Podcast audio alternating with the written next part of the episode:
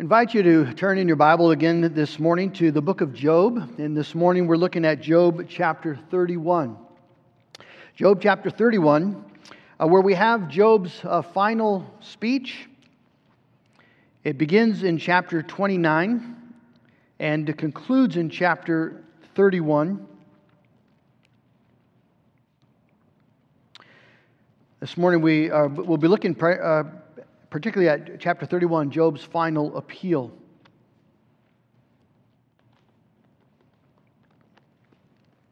Let's pick it up at uh, verse 1, chapter 31. Job is speaking to his friends, but primarily to God. I have made a covenant with my eyes. How then could I gaze at a virgin? What would be my portion from God above and my heritage from the Almighty on high? Is not calamity for the unrighteous and disaster for the works of iniquity? Does not he see my ways and number all my steps? If I have walked with falsehood and my foot has hastened to deceit, let me be weighed in a just balance and let God know my integrity. If my step has turned aside from the way, and my heart has gone after my eyes, and if any spot has stuck to my hands, then let me sow and another eat, and let what grows for me be rooted out. If my heart has been enticed toward a woman, and I have lain in wait at my neighbor's door, then let my wife grind for another, and let others bow down on her. For that would be a heinous crime. That would be an iniquity to be punished by the judges, for that would be a fire that consumes as far as Abaddon, and it would burn to the root all my increase. If I have rejected the cause of my manservant or my maidservant when they brought a complaint against me, what then shall I do when God rises up? When he makes an inquiry, what shall I answer him? Did not he who made me in the womb make him? And did not one fashion us in the womb? If I have withheld anything that the poor desired, or have caused the eyes of the widow to fail, or have eaten my morsel alone, and the fatherless has not eaten of it. For from my youth the fatherless grew up with me as with, as with a father, and from my mother's womb I guided the widow.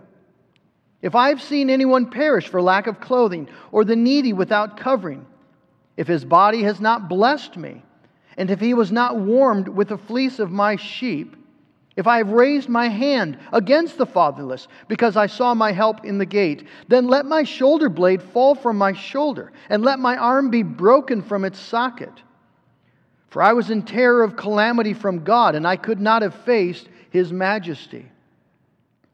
If I have made gold my trust, or called fine gold my confidence, if I have rejoiced because my wealth was abundant, or because my hand had found much, if I had looked at the sun when it shone, or the moon moving in splendor, and my heart had been secretly enticed, and my mouth had kissed my hand, that also, this also would be an iniquity to be punished by the judges, for I would have been false to God above. If I have rejoiced at the ruin of him who hated me, or exulted when evil overtook him, I have not let my mouth sin by asking for his life with a curse. If the men of my tent have not said, Who is there that has not been filled with his meat? The sojourner has not lodged in the street. I have opened my doors to the traveler. If I have concealed my transgressions as others do, by hiding my iniquity in my heart, because I stood in great fear of the multitude, and the contempt of families terrified me, so that I kept silence and did not go out of doors. Oh, that I had one to hear me here is my signature. Let the Almighty answer me.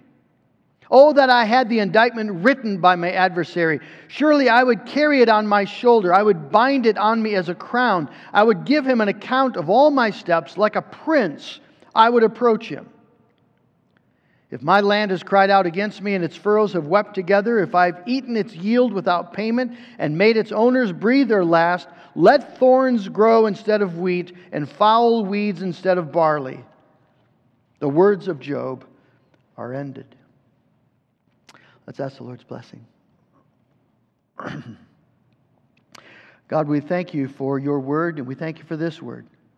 We ask your spirit now to come and speak it to our heart that we might see the glory of God in Christ and your calling on our life. And Lord, that you, your word today would be um, food for our soul and a transforming power that would make us more uh, in love with Christ and committed to, to following after him. In Jesus' name we pray. Amen. the title of my message this morning is Job's Final Appeal. Uh, in chapter 31, 29 through 31, we come to uh, the last of Job's speeches. Uh, Job believes that he is dying. We've noted that before. And this is the last thing he wants to say. It's the last thing, in a sense, he has to say. He'll have one more short uh, response to God, but, but this, is, uh, this is the last thing that Job wants uh, to be heard before he goes to Sheol, to the grave. Uh, last words are meaningful words, they, they can re- reveal a great deal about a, a person, about their, their hope, about their, uh, what they're thinking as they're approaching death. Uh, Frank Sinatra's last words, as you might know, is uh, I'm losing. I'm losing. Uh, J. Gresham Machen, on the other hand, last words were sent in a telegraph to his friend John Murray. And it said this So thankful for the active obedience of Christ, no hope without it. Well, as we followed Job through uh, his deep trauma, we've seen him wrestling with three painful realities. Uh, we've seen him wrestle with the agony of his devastating circumstances. He lost everything, including his 10 children. We've seen him wrestle with the accusations of his uh, miserable friends, the false accusations of his friends. But most um, critically and painfully, we've seen Job wrestle with the silence and seeming injustice of God. Uh, this is the thing that breaks Job's heart more than all the others. In fact, Job, uh, in his last speech, if you have your Bible, just flip back one chapter, chapter 30, and we'll see that Job charges God with being cruel and uncaring. Look at verse 20 of chapter 30. Verse 20 I cry to you for help, and you do not answer me. I stand, and you only look at me. You have turned cruel to me. With the might of your hand, you persecute me. Uh, Job is saying, God, you have no care whatsoever for the grief and the, uh, the devastation of my life, though God has caused it. God has seemed, now seems cruel and uncaring. These are the things that Job has come to believe about God. And who could blame him? Right? You could, you could say, from a human perspective, this makes total sense why Job would charge God with these things. Uh, God, um, why has God allowed these things to happen? And why hasn't God rushed to his help? Rushed to his rescue. What loving parent would, would simply stand and watch while their child was in excruciating pain? You would say, well, only a, a, a callous, um, evil parent who has no concern for their child. And God seems to Job to be that, that callous, uncaring parent. You see, Job in his, in his former life had believed that God was a refuge for those who trusted in him. But Job had trusted in him. And he found that God was not a refuge at all. God was a tornado. God devastated his life. And most impenetratingly, uh, God did all this though Job had not sinned. He was an innocent man, he didn't deserve it. God was persecuting the righteous. God was. And so God seems guilty of injustice. And so, Job, in his final speech, is not merely making a defense of his own innocence, but he's, it's a direct challenge to God. He's putting his defense down on paper and filing it with the court of heaven, seeking to force God to respond. Belcher in his commentary says Job's purchase, purpose is to give God no option but to answer him. He's going to try force the hand of God. He's putting God in the dock. And if God does not respond, Job will treat his silence as evidence that he, Job, is in the right, that he has been vindicated. And so, to that end, Job details the righteousness of his life. That's what we have in chapter 31. Job's defense. First, notice Job outlines what he didn't do. It's clear that Job is a man who thought very carefully about what godliness looks like, what righteousness requires. And he thought about this in every area and every aspect of his life his thought life, his sexual life, his relationship to his servants, his relationship to the poor, his relationship to his enemies, his attitude towards them. I mean, in every aspect of his life. Job had considered what godliness meant, what righteousness required. And, and Job gives us a list in this chapter of all the things that he has not done.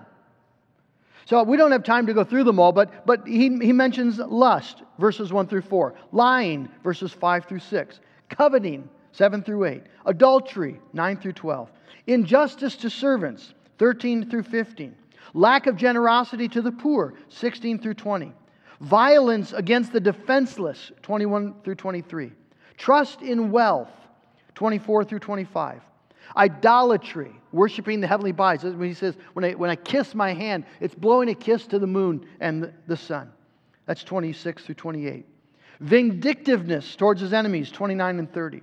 Concealing his own sin, 33 through 34. Abusing the land, 38 through 40. Job is just going through his whole life, all of his relationships, all of the, just what makes up a, a, person's life in this world. And he has carefully pursued righteousness in all of those areas. One of the things that's fascinating about this chapter is how um, Job is, uh, how thoroughly he understands the scope and nature of sin.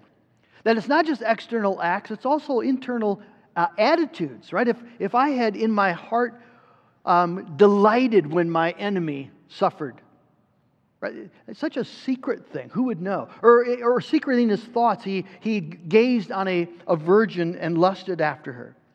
But how does, how does Job know that this is hundreds of years before the law is given uh, to Moses?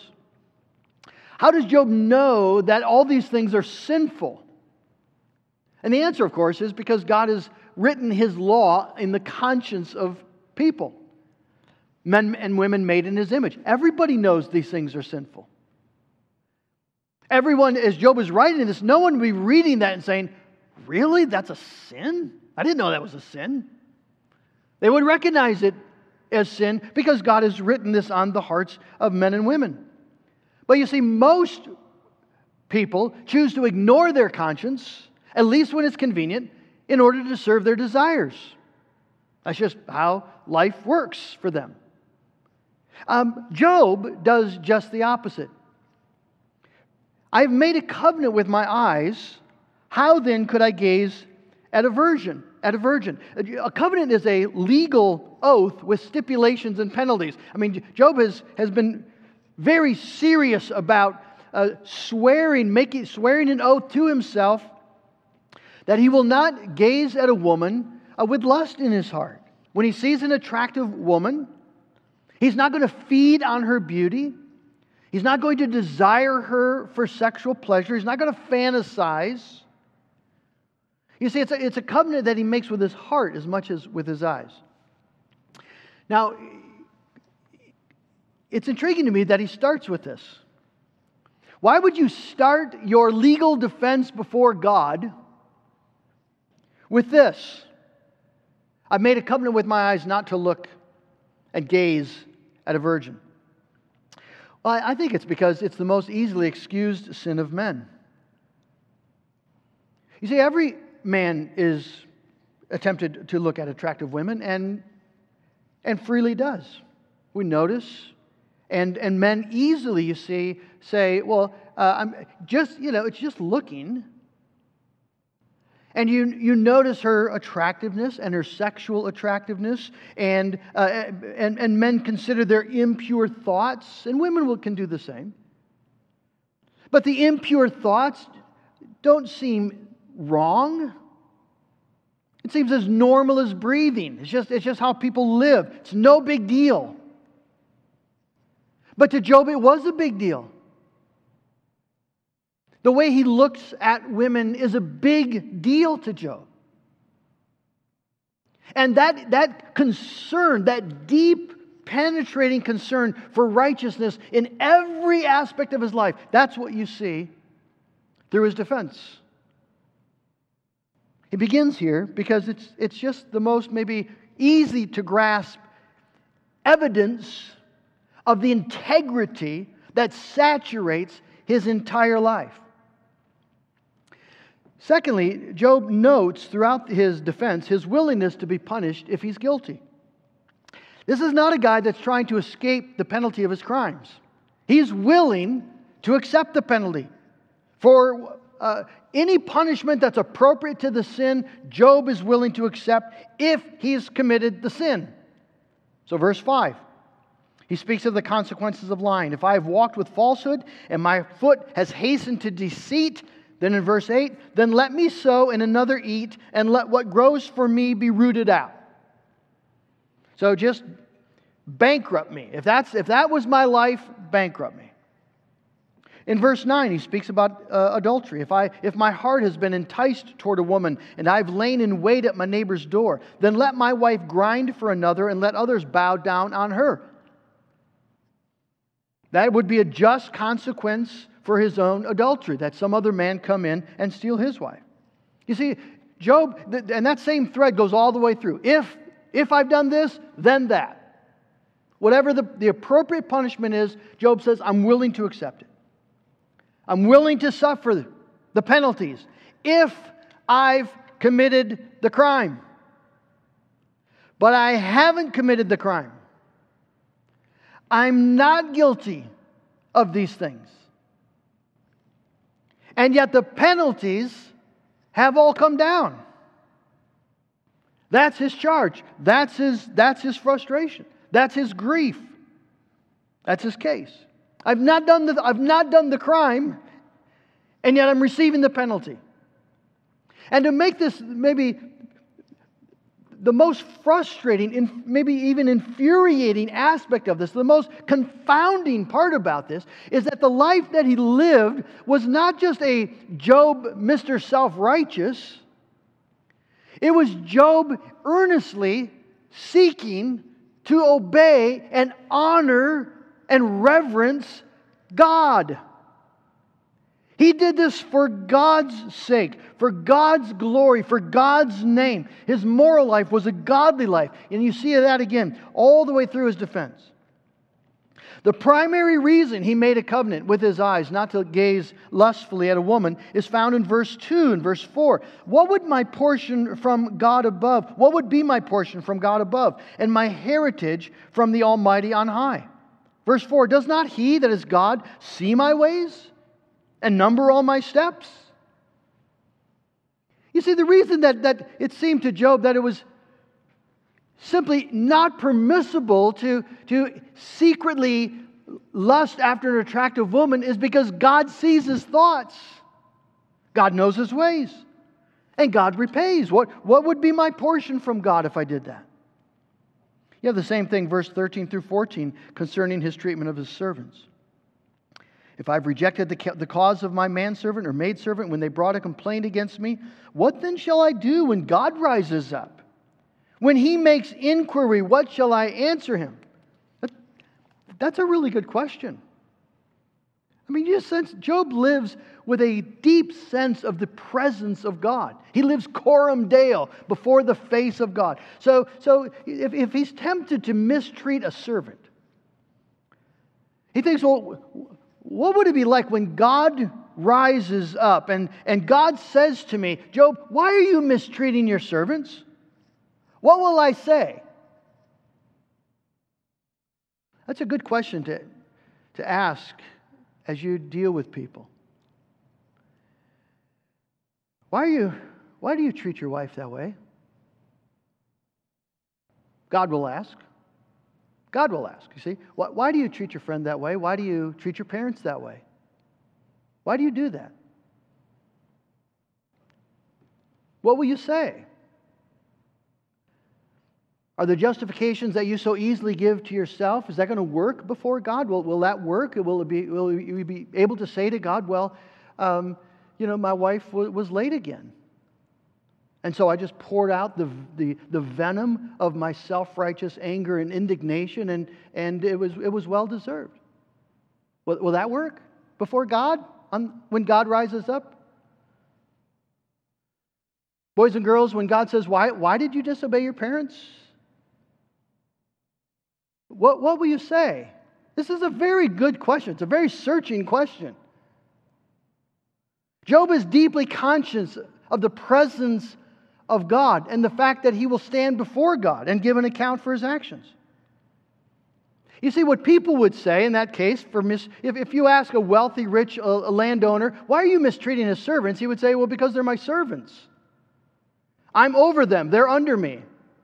I have a right to demand that they do what I want them to do to get what I want. Well, that's not how Job would think. Verse 15 Did not he who made me in the womb make them?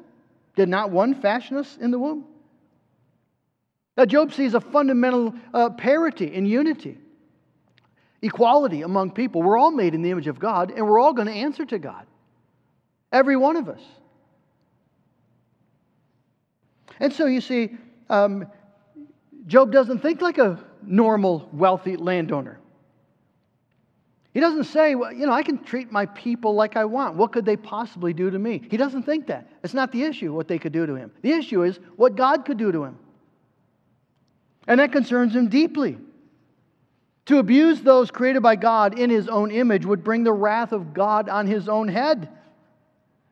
And so Job, fearing God, shuns the evil.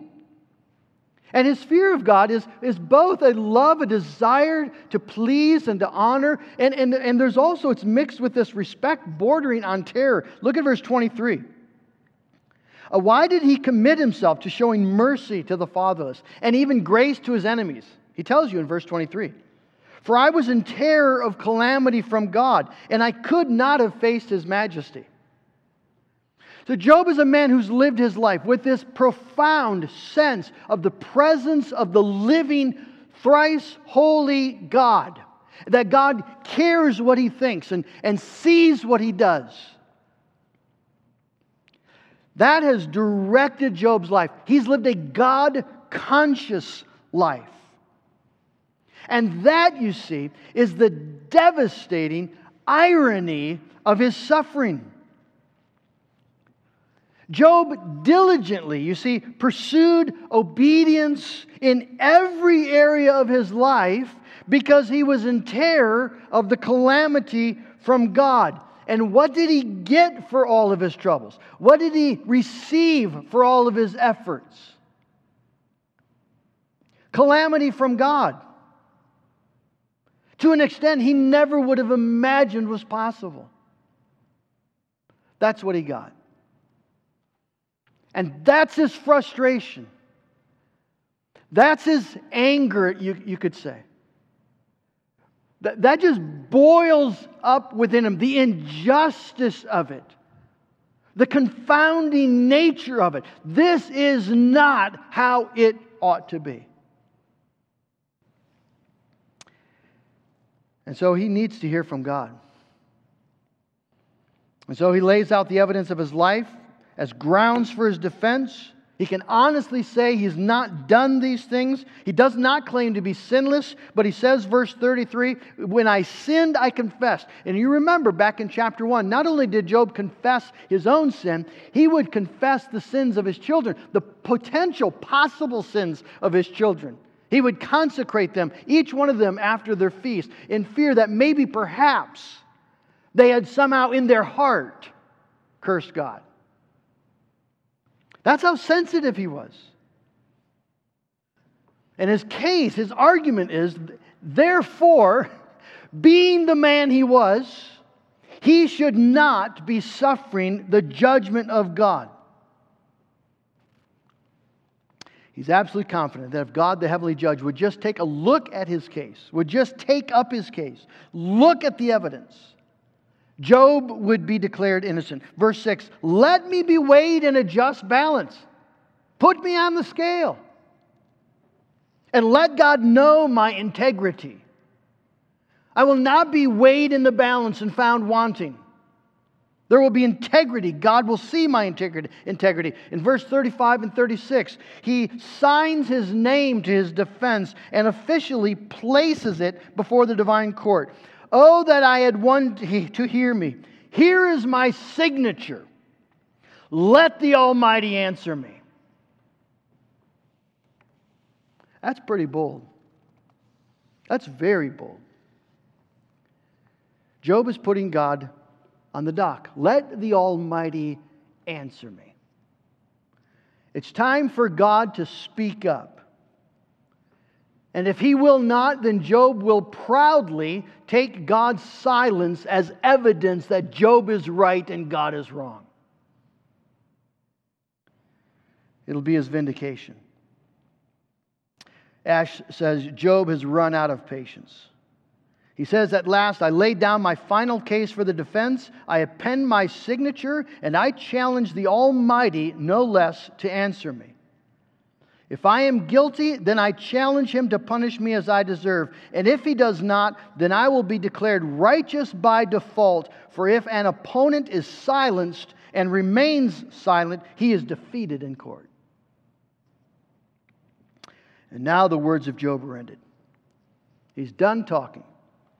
He's done arguing with his foolish friends and their foolish false accusations. He's done trying to get God to answer, respond to him. He's made his case. He's pressed his charge. The ball is in God's court.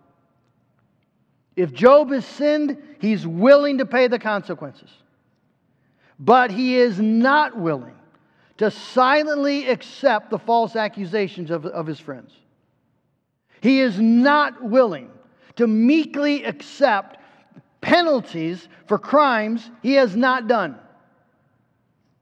He is not willing to be treated as a grievous sinner when he knows he isn't one.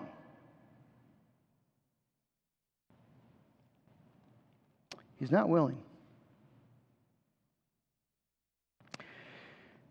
Well, what are we to make of this text?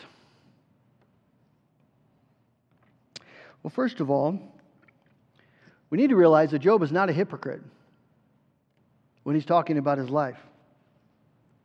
He really was the most godly man in the world. God says to Satan, There is no one else like him.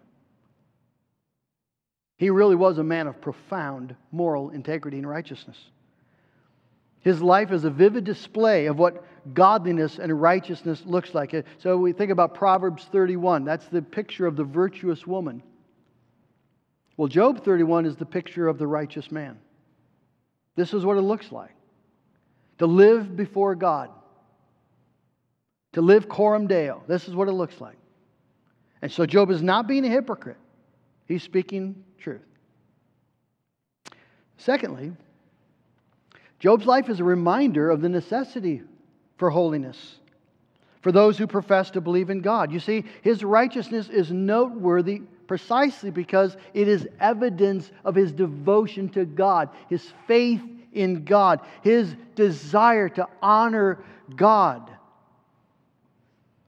It's the evidence, you see, of Job's genuine relationship with his God. Kevin DeYoung says in his book, Hole in Our Holiness, we must always remember that in seeking after holiness, we are not so much seeking after a thing as we are seeking a person. To run hard after holiness is just another way of running hard after God. That's exactly right. And that's how Job lived. And that is a necessity for New Testament Christians as well. Jesus says, If you love me, you will keep my commandments. He meant it. The writer of Hebrews tells the readers to strive for holiness without which no one will see the Lord. That's chapter 12, 14. To strive for the holiness without which no one will see the Lord. The Apostle John says, Whoever says that he knows God but does not keep his commandments is a liar, and the truth is not in him. 2 verse 4. And again in chapter 229, everyone who practices righteousness has been born of Him.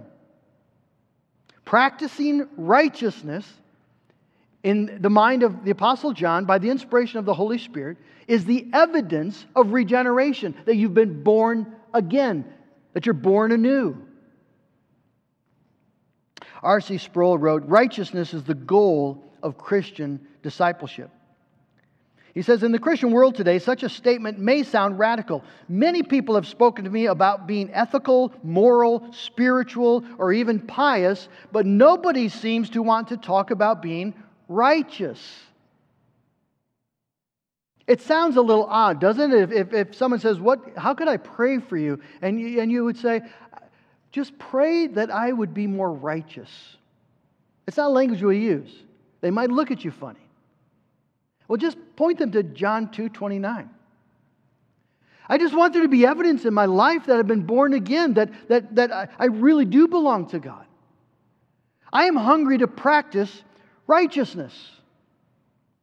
J.C. Ryle, in his book entitled Holiness, a collection of sermons, he says this He says, It will be utterly useless on the last day to plead that we believed in Christ unless our faith has had some sanctifying effect in our lives.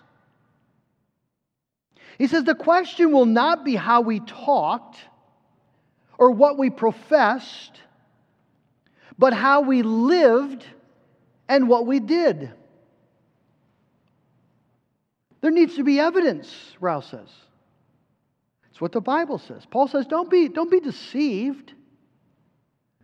You could say you believe in Christ, but the sexually immoral, the thief, the idolater, they're, they're not going to enter the, the kingdom of heaven. Holiness is necessary. Now, of course, we're not justified by our works. We're not saved by our holiness, our obedience. We are undoubtedly and gloriously saved by faith alone, in, the, uh, in Christ alone, and, and we trust that, that, that um, Jesus Christ saves us as a free gift. It's not merited by our works. But you see, the faith that saves alone, the true faith that saves alone, will never be alone the Holy Spirit who works that faith, the Holy Spirit who regenerates the, the, the heart of a dead uh, a sinner, the dead heart of a sinner. The Holy Spirit who does that miracle of regeneration will also do the miracle of sanctification. He never does the one without the other. And so, if you, if you see a person who has no evidence of the miracle of sanctification, well, you have no reason to believe they've experienced the miracle of regeneration. They must be born again. Faith without works is dead. And so Job's righteous life is, is just a wonderful sort of mark for us. This is what righteousness looks like. This is what it looks like to follow Christ. This sort of seriousness in every aspect, every area of your life. What is the will of God? Paul says, find it out, right? Know what his will, his good, pleasing, and perfect will is. Job's righteous life is proof of his living faith, and our lives should be the same. But finally, while Job's faith and the righteousness that flows from his faith is a great example to us and for us. His life is not just an example. We've said this before. Job's life has this unique character to it that he is a prophetic foreshadowing of someone who is yet to come. And so, Job's unique obedience points forward to the unique obedience of one who is yet to come, who would not simply match Job, but far surpass him. Someone who would never commit any sin whatsoever. Not in his thoughts, not in his motives, his attitudes, his words, his actions. One who in every single way would honor God. Job points to him. In his unique suffering as an innocent man, In his unique suffering as an innocent man, Job points forward to someone who will suffer as an innocent man. But there is one vast difference between Job and Christ. As we've said, Job was not willing to silently sit there while he was falsely accused. He was not willing to bear pen- the penalty for crimes he had not committed. He was not willing to suffer the punishment due to grievous sinners when he knew he wasn't one. Job would be damned if he would sit there and accept that sort of abuse.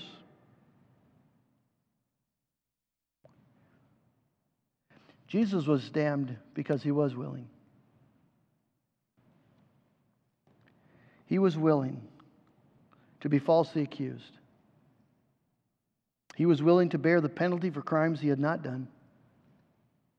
He was willing to silently suffer the punishment due a grievous sinner when he wasn't one. Though he was God himself in flesh and without any sin, he was willing to go to the cross in our place bearing our sin. Why? Because it was his Father's will. And because he loved us. Not my will, but yours be done. That's the speech Job should have given. And he will be rebuked by Elihu and by God himself. Jesus never gave this speech, did he? Though he could have spoken it vastly more truly than Job ever could. Jesus was willing to endure what Job was not willing to endure. And friends, in the end, that is our final appeal. You see, we are saved by faith, and faith must bear the fruit of righteousness. There, there has to be evidence of growth, of, of, a, of a tender heart towards God, a deepening grief over sin, a, an ability to, to forgive and to grow in grace, the fruits of the Spirit, that, that, that, that must be there to verify the, the truth of our regeneration. But when we stand before the court of God in heaven, our final appeal will not be our righteousness, but His. And we will thank the Lord for all the victories that God has won in our life, but our confidence will be in the victory that Jesus won with His life. That's our confidence. We'll praise God for all the temptations that we overcame for His glory, but our, our hope will be in all the temptations that Jesus overcame for our sake. Jesus is our final appeal. Jesus is the final appeal for sinners. And sufficiently so. So, as Machen so eloquently said, so thankful for the active obedience of Jesus Christ. No hope without it, and all hope with it all hope with it. We sin grievously, and yet Jesus Christ saves magnificently. He is our hope. Is it yours? Is this your confidence when you stand before God in that last day? If so, the Apostle John will say, 1 John 3 3, Everyone who thus hopes in him purifies himself as he is pure. And so, if you hope in Jesus, if he's your final appeal, then you love him and you want to be like him. And you're going to go to war with yourself. You're going to face your flesh. You're going to face the world. You're going to face the devil. You're going to feel uh, defeated many times. Uh, there might even be times where you despair. But because Jesus, you see, is your final appeal, Because Jesus is your rock bottom confidence and hope. Because his, his obedient life is your righteousness. You are now free to fight. You are free to engage the war, believing that the God who called you will also be at work sanctifying you. And it's hard and it's long and it's bloody, but it in the end is always successful. So fight, friends, for righteousness in the peace of God, in the confidence that Jesus Christ is your appeal by faith alone. Amen. Well, God in heaven, thank you so much for Jesus. Thank you that you've purchased us with your blood, Lord Jesus. We thank you that your righteousness has been made ours as a free gift. And now, oh God, you are at work by your Spirit to work righteousness in us. That our, that our life is being more and more conformed to the will of God. Oh God, I just pray for your saints who are struggling today with, with, with despair, with, uh, because of uh, ongoing besetting sins that seem just to, to conquer and triumph in their life. Lord, I just pray that we'd be a people who are on our knees before you in, re, in confession. And then, uh, Lord, walking out repentance with our brothers and sisters, asking for help, humbling ourselves, not hiding our sin for fear of people. But Lord, doing all that we know to do by your Spirit and Word to live in your grace and to walk in your truth walking by the Spirit of God. So that, and Lord, paying attention to the, the, the, the little things, the, the, the, the, secret thoughts and, and, and, uh, and actions and attitudes and motives of our heart and, and confessing those. And, and oh God, I pray that we would see you do a beautiful work and that we would engage this battle with the confidence that one day it'll be perfected and we will be presented without spot and great joy before the throne of God in heaven. Oh, Father, do your work. In Jesus' name, amen.